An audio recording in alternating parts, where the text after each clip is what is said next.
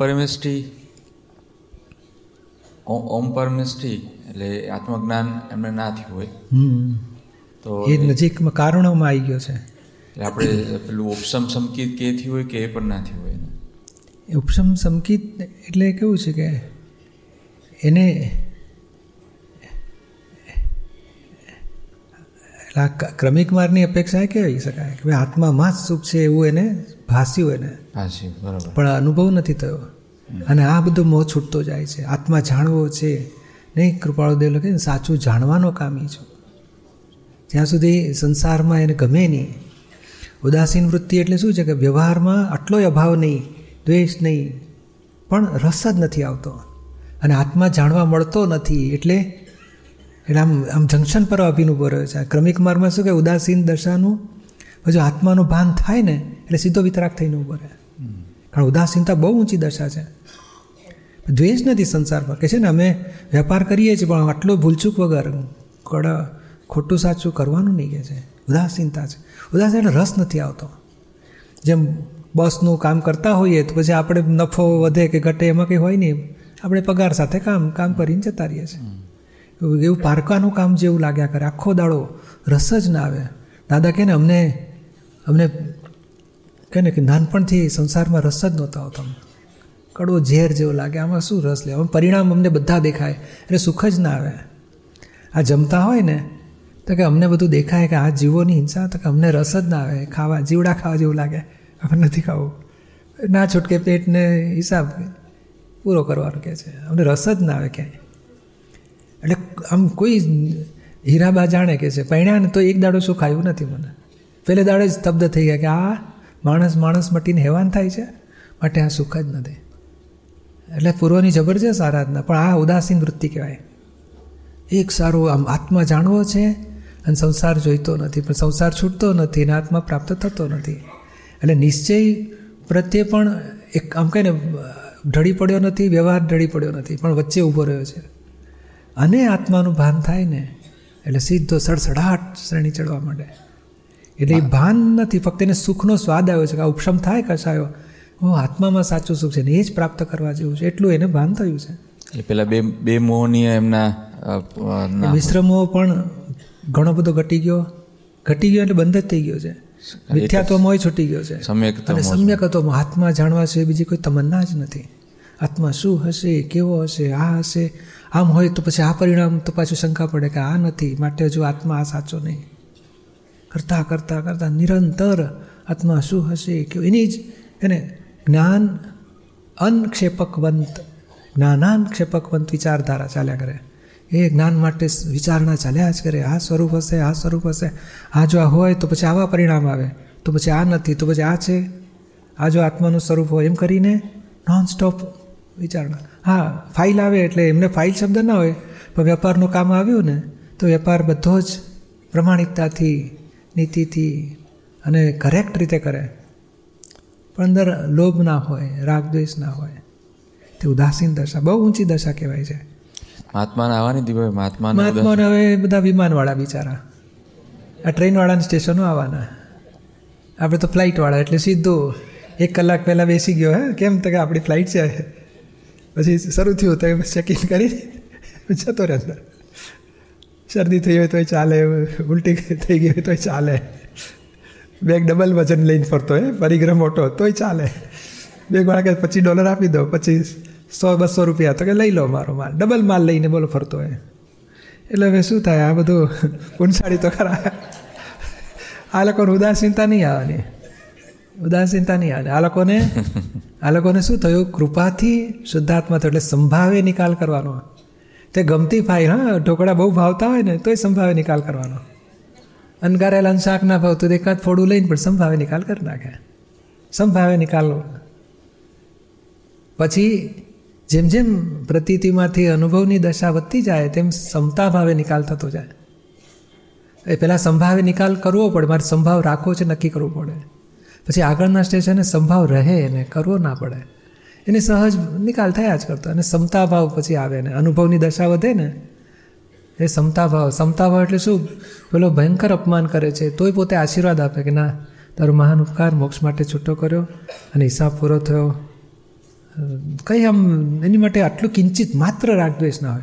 એ ગોઠવવું ના પડે. આ ગોઠવવું પડે ત્યાં સુધી સંભાવ કહેવાય. અને વર્તે એને સમતા ભાવ કહેવાય.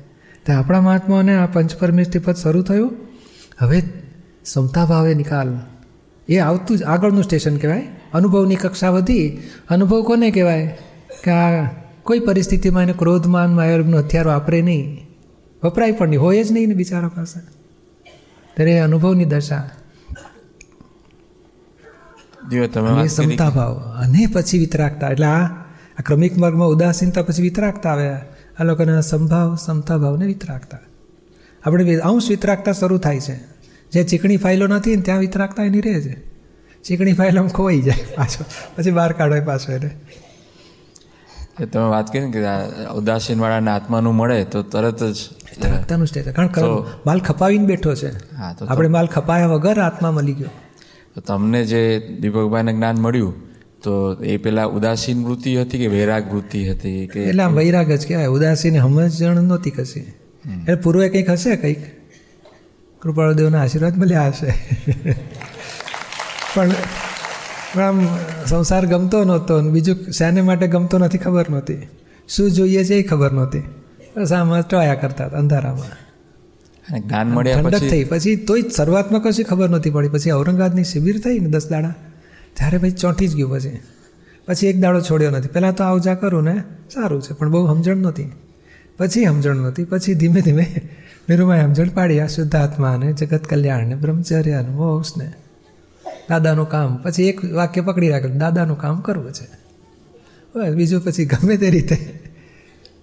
આમાં ચોંટી ગયું હતું. પછી દાદાનું કામ કરવું છે, એમાં ચોંટી ગયું હતું. અને જ્ઞાન મળ્યા પછી કે એવી ઉદાસીન વૃત્તિ પછી શું થયું કે એટલે હશે ખરું આ ઉદાસીન વૃત્તિ તરફનું હોય? એટલે આ માન બાન જરાય પોસાય નહીં.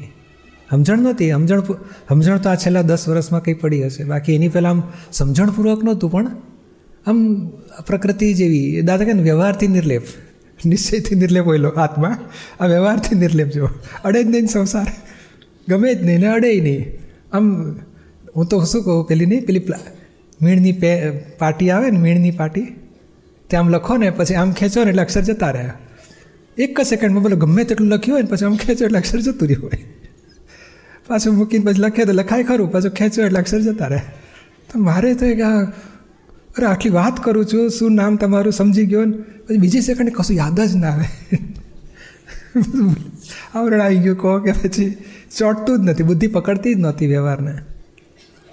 પણ એમાં પછી દાદા એમને તો પહેલે દાડથી જ ઓળખી ગયા હશે પ્રકૃતિને. એટલે કે તારામાં આટલું સિન્સિયારિટી ગુણ છે, એનાથી તારું બધું પ્રગટ થશે. એક વાક્ય બોલેલા. પછી કે છે, આ પછી બે વાત મને બીજી આપી હતી, કે તારે દીપક સાથે વાતો કરવાની, એટલે બધી શક્તિઓ વ્યક્ત થતી જશે, પ્રગટ થતી જશે. બહુ શક્તિ વધી જશે. અને રોજ પાંચ આજ્ઞા ક્યાં ચૂક્યા તારે ચેક કરવાનું. એટલે આ સેવન્ટી સેવનમાં પછી દાદા એક વખત કહે છે ને પેલું એ લાખીને આપ્યું હતું દાદાને. દાદા કહે છે, આ તો બહુ મોટી જાગૃતિ થઈ ગઈ. એટલે ત્યારે એનું ફળ દેખાયું કે આ આ ગમતું નથી અને આત્માનું મોબારું થોડું ખુલ્લું થયું ને, આત્મા શું છે ને, આખો દાડો ચાલ્યા જ કરતો હોય. આત્મા શું હશે ને, કેવો હશે ને, આ શું ને, તે શું ને, આત્મા સંબંધી જબરજસ્ત ચાલ્યા કરે. એ ક્યાંથી લાવ્યો તો ખબર નહોતી, પણ હતું ખરું. અને એ પરિણામ પછી આ સેવન્ટી સેવનમાં દાદા કહે છે ટોપમોસ્ટ જાગૃતિ કહેવાય તો. અને પછી પછી દાદા એન્કરેજમેન્ટ આપ્યું એટલે જબરજસ્ત પુષ્ટિ. દાદા તો આવડો છોડવો ઉગેલો હોય ને તો સુખડનું ઝાડ, એટલું એટલું બધું પાણી છાંટે ને એટલું બધું ખાતર રાખે ને, એટલું બધું રક્ષણ આપે ને, અને પોષણ આપે તો પેલું છોડવો ઊંચો આવી જાય. એટલે બીજું બધું પછી પડી જાય. મોહ બહુ બધા, માન, બાન. હતું, અપમાનનું દુઃખ હતું, પણ એની માટે આ જ્ઞાનનો બહુ હેલ્પ થઈ. અને ઝીણી પ્રકૃતિ એટલે શું? બગડે, બચે બગડે, બચે. હજુ છોડતો નથી. જોયા કરવાનું, શું કરવાનું? એટલે આ પ્રકૃતિ બંધ થઈ ચૂકેલી છે, પણ ખાલી થાય છે. માન અપમાન તો કે માન જોઈતું જ નથી, ભાગતો જ ફરે, ભાગતો જ ફરે. ખબર પડે ને, એ માન બળવાનું છે તો ખોવાઈ ગયો હોય ત્યાંથી ગુમ.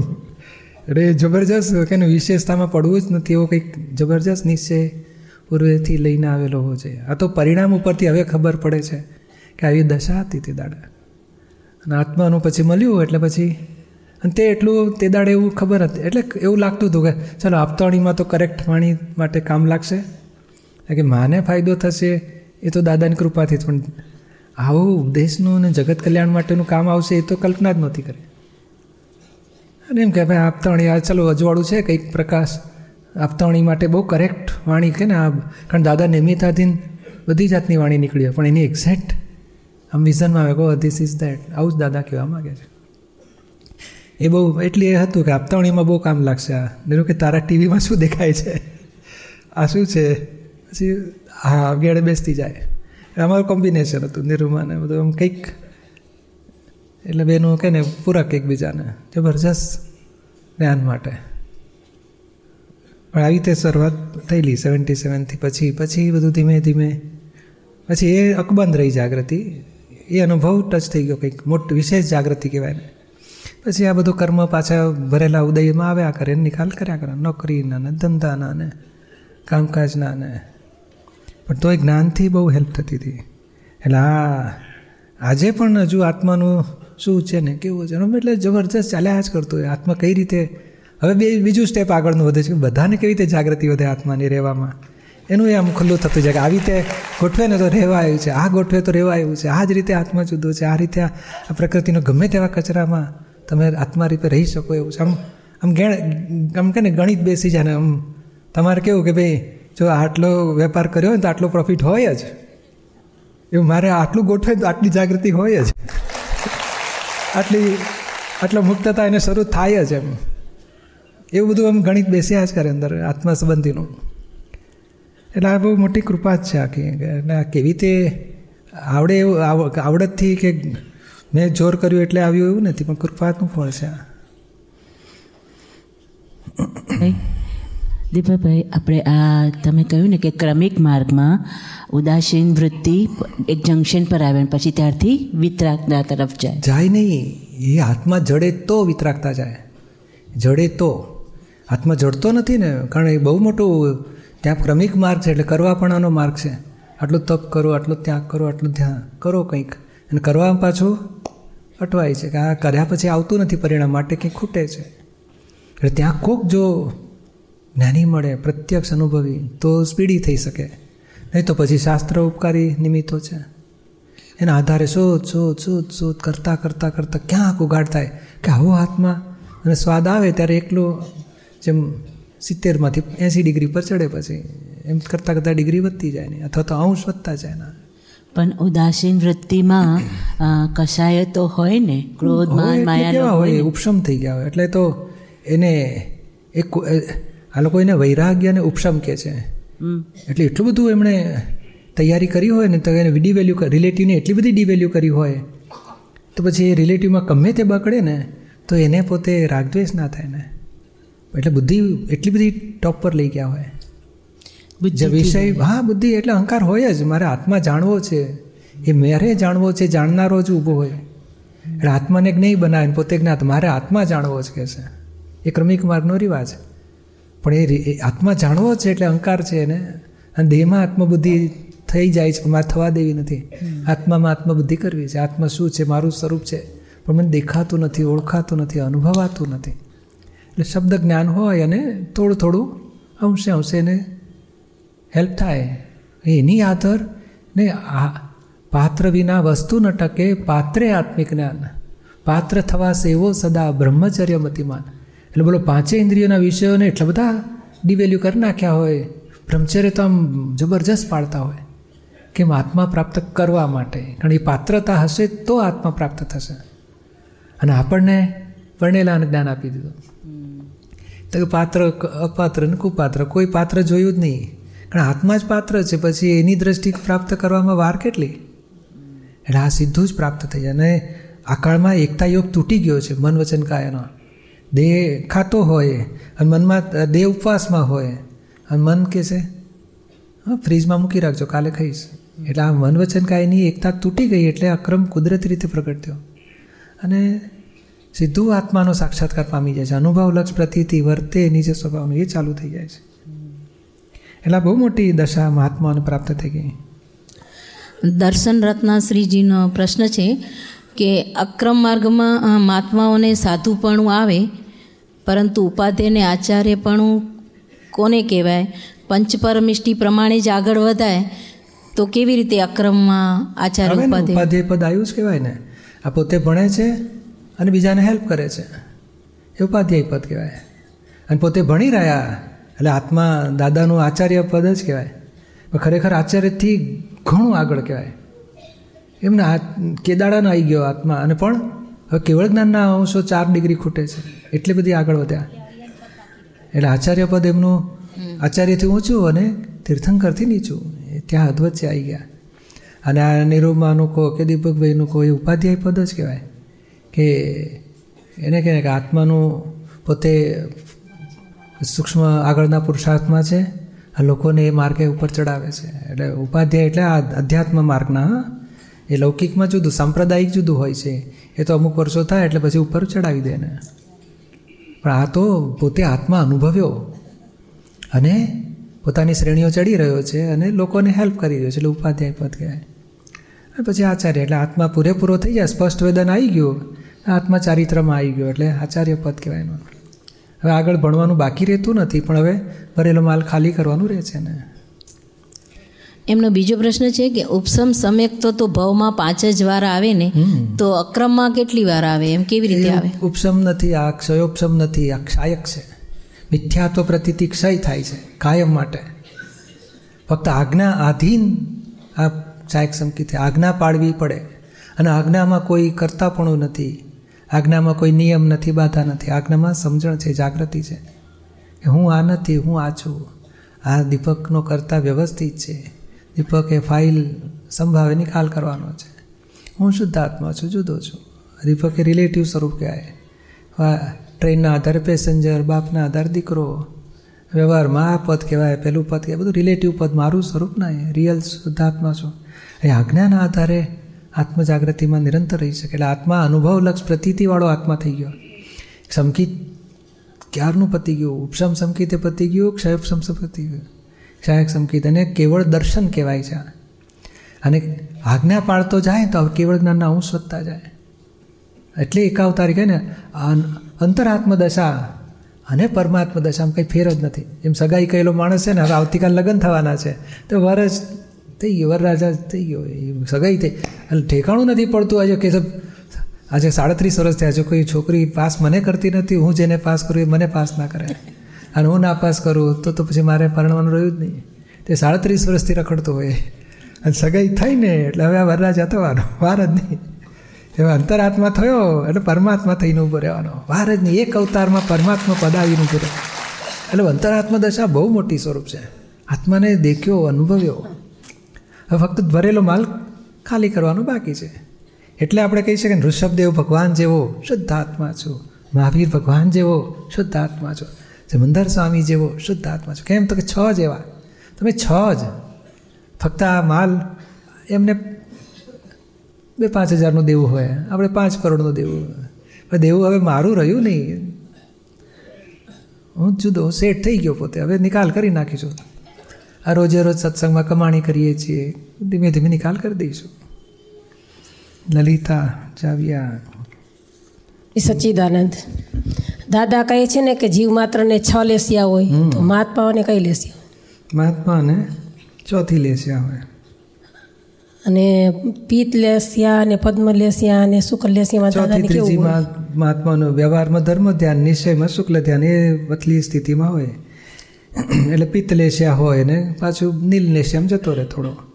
કા ફાઇલો વાળો છે ને ખોટ આવી કહેશે ગયા કહેશે ત્રીસ હજાર ગયા એટલે થોડોક ઉતરી ગયો હોય. પછી ખબર પડે કે કંપનીમાંથી ગયા આપણું કાંઈ એટલે પાછી ઊંચી ચડી જાય લેશિયા. દાદા કહે છે દાદાને પદ્મ લેસ્યા હોય સિમંદર સ્વામી ધવલ લેશિયા હોય.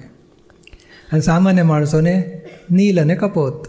કપોત એટલે કાબર ચિત્રી અને નીલ કપોત હોય અને પછી બહુ ઊંધું કામ કર્યા હોય ને તો એ પદ કૃષ્ણ લેસ્યા કહેવાય. શું તું કાળું, મોઢું કાળું, ચંદ પડી ગયું કહેશે? ઘરમાં ચોરી થઈ હોય ને પછી આ આ બે જણા છે ને એમાં આની ઉપર શંકા પડે છે. તો એનું મોઢું જુઓ ને તો કાળું ચંદ પડી ગયું હોય. તે કાળું ચડ પડ્યું નથી, એની લેસિયા પડી ગઈ, કાળી પડી ગઈ. એવું કે આપણા લોકો. એટલે આપણે તો હવે કાંઈ ને મારે પદ્મ લેસિયા ને પિત્ત એ બધા પડવું નહીં શું? પાંચ આજ્ઞા પાડવાની. કોઈને દુઃખ થાય તો પ્રતિકોણ કરવાનો. આ તો હવે આપણે કયા સ્ટેશન આવ્યા એક આપણે એટલું જ કે આ સંસારની કોઈ બાબત આપણને ડિપ્રેસ ના કરી શકે ભગવટામાં ના કરી શકે પણ જે આમ કહે ને આપણે પાંચ કરોડનો હીરો મળ્યો હોય અને તમારા ચંપલ ખોવાઈ ગયા તો કે હું આ તો ત્રણસો રૂપિયાના હતા. પાંચ કરોડનો હીરો છે ને. હીરો સાચવી રાખજો એટલું સમજવા માટે વાત કરીએ છીએ. સાચવી રાખશે. અને એનો અહંકાર નથી કરે મારી પાસે પાંચ કરોડનો હીરો તમારી પાસે બસો રૂપિયાવાળો પાંચ હજારવાળો. તમારે અમારી પાસે જે માલ છે એને એનો ગર્વ રસ ખાવા માટે નથી આ સમજવાનું. કે ભાઈ આ સંસારને ડિવેલ્યુ કરવા માટે અને આત્મા રૂપ થવા માટે આની વેલ્યુ સમજી રાખવાનું કે હું આવું પદ મારું છે? આ દશા આખી દુનિયામાં કરોડો અવતારોથી ને અનંતકાળથી એ પદ નથી મળ્યું એમ સહેજમાં મળ્યું કૃપાથી. તો એને સાચવી રાખો એની વેલ્યુ સમજો. જય સચિદાનંદ. કોઈને કહેવા માટે નથી તમારે તો નીલ લેશે આ કૃષ્ણ લેશે અમે તો પિત્ત લેશે આ બહુ જ જરાય કમ્પેરિઝન કરીને માર પડશે બરોબર. કારણ આ ડિસ્ચાર્જ અંકાર છે ને આક્રમમાં આટલી જ ભૂલ છે. આ ડિસ્ચાર્જ અંકાર ક્યારે ગાંડું કાઢે ને ભરોસો નહીં. એટલે નિકાલ કરવાની જાગૃતિ રહેવી જોઈએ આપણને.